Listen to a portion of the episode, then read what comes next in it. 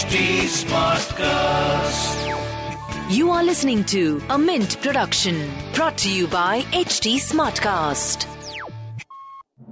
Good morning. You're listening to Mint Business News with me, Gopika Gopakumar. Here are the main headlines this morning.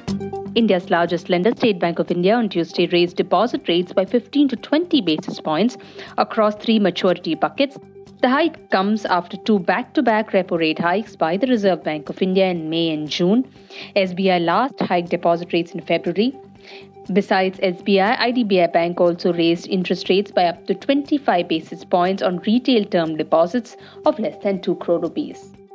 Bharti Airtel has launched Xstream Multiplex, a 20 screen platform with access to content portfolios from leading over the top partners available on its Xstream app.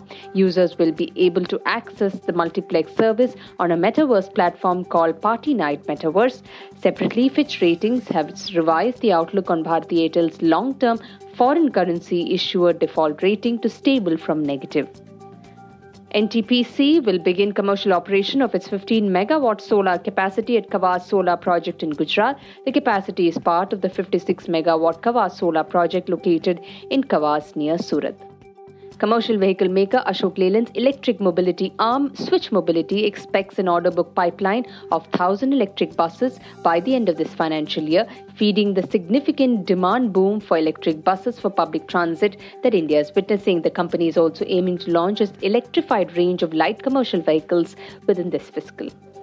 PNB Housing Finance will raise up to 2,000 crore rupees by issuing bonds on a private placement basis. The housing finance company, promoted by the city headquarter Punjab National Bank, was looking to raise equity capital worth 4,000 crore rupees and struck a deal with joint venture partner Carlyle Group, among other investors. However, the deal fell through following regulatory and legal challenges.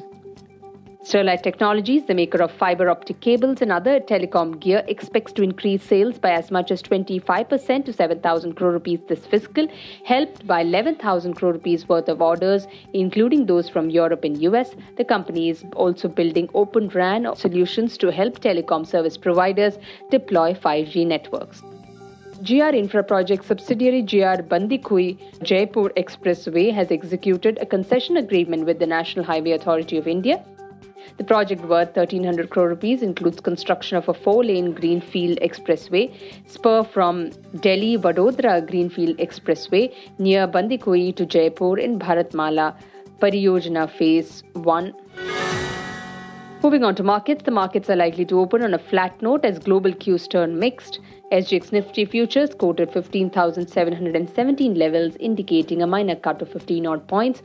All eyes will be on the US Federal Reserve rate decision post their two day June meeting.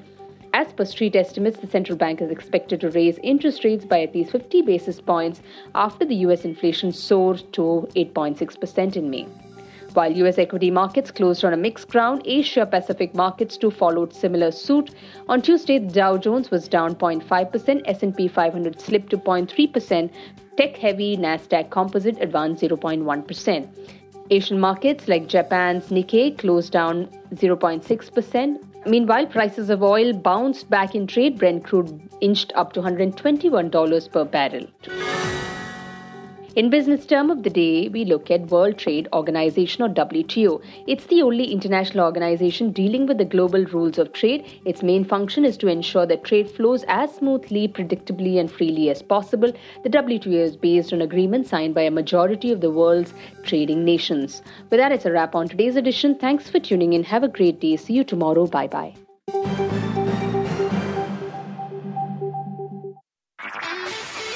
This was a Mint production brought to you by HT Smartcast. HT Smartcast.